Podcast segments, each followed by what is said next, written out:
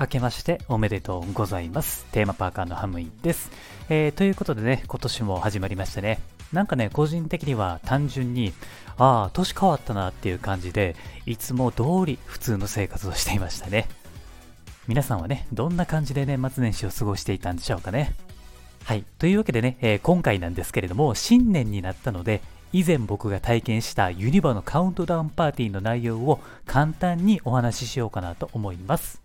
これはですね、数年前の、え、やつになるので、近年開催されていたものとはちょっと違うかもしれないんですけれども、聞いている方はですね、あ、そういう雰囲気だったんだなっていうふうに、まあ、あの、気楽にですね、聞いていただければなと思います。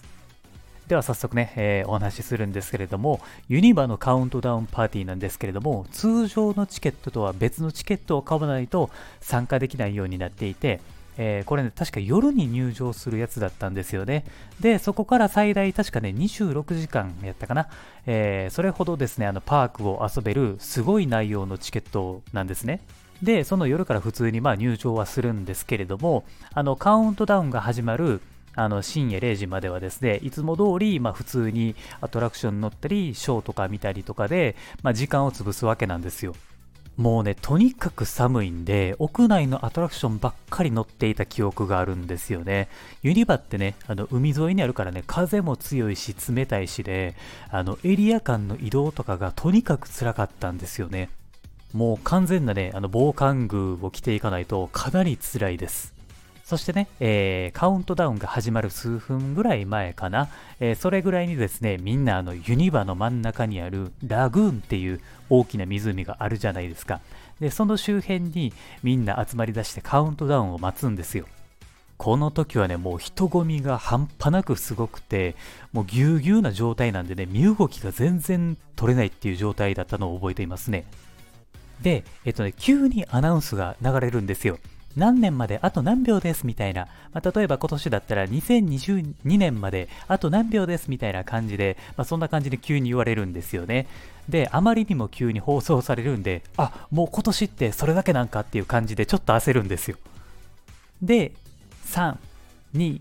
1、ハッピーニューイヤーみたいな感じで言って、同時に花火がドーンってこう打ち上がるんですよ。で、みんながね、拍手喝采で、うおーっていう感じで盛り上がるんですよね。なんか知らんけどね、僕も友達にありがとうなみたいな感じで言ってたんですよね。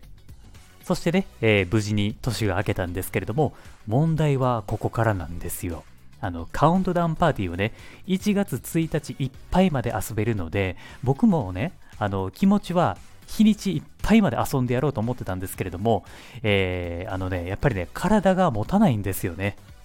深夜のね、2時か3時ぐらいにね、めちゃくちゃ眠たくなって、あの、ジョーズのレストランに入ってね、仮眠をしていたんですよね。で、まあ、周りはね、あの、全然人もいないなって思ってたんですけれども、よく考えたらですね、あの、カウントダウンパーティーのチケットって再入場ができるんですよ。だから、みんなホテルに帰ってゆっくり休んでいたんでしょうね。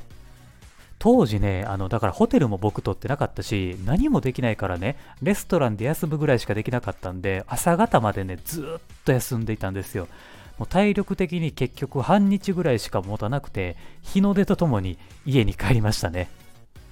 ただね、やっぱりあの良かったのが深夜にテーマパークに入ってアトラクションに戻ることができたし、いろんなエリアで遊ぶこともできたし、あの何よりね、ユニバで年を越すことができたっていうのがめちゃめちゃでかいじゃないですか。だから貴重な体験をすることができたので、めっちゃ良かったなって思ったんですよね。やっぱりね、ユニバとかテーマパークで年を越すと特別な気持ちになるじゃないですか。これから1年もっと楽しもうっていう感じになりますよね。なので、テーマパークが好きな方はですね、人生で1回はカウントダウンっていうものを体験してほしいですね。あの別にユニバじゃなくてもいいし、まあ、ディズニーとかでもいいですし、その時でしか味わえない体験をしてみてほしいんですね。